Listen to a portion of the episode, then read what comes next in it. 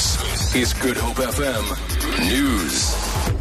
Good morning. A rescue crew from Wilderness Search and Rescue will this morning carry out an operation to retrieve the body of an unidentified man from Table Mountain. Search and Rescue spokesperson Johan Marais says a hiker had spotted the body yesterday afternoon on one of the footpaths and had to hike down to alert authorities. The man recently fell to his death and the matter has been handed over to the police for investigation. Marais says the operation is of a complex nature. Technical rescuers will go up with a cable car the cable car will be stopped in a position overlooking the position of the body. The rescuers will then abseil from the cable car to the body. The body will then be packed and placed in a stretcher, whereafter, if the SkyMed rescue helicopter is available, will fly in and lift out the body.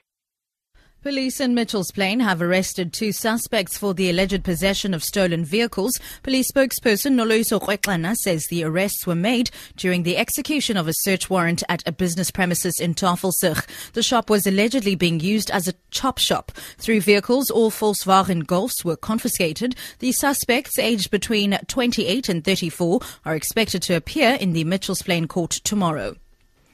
The city of Cape Town says it's exploring ways to increase male circumcision by raising awareness about the importance of the practice.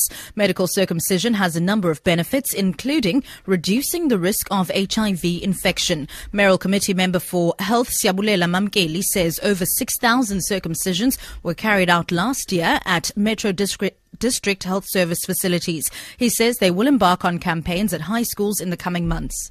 The point is not to promote medical circumcision over traditional circumcision, but rather to ensure that both methods are applied effectively and with the individual's health and best interests at heart. One of the focus areas in the months ahead will be to reach young people at high schools through our sexual health programs, a shooting has been reported at a historic black church in Charleston in the U.S. state of South Carolina with nine people reported dead.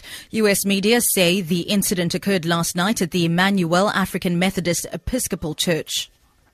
The mayor of Charleston, Gregory Mullen, says the shooting is being described as a hate crime. This is a tragedy that no community should have to experience.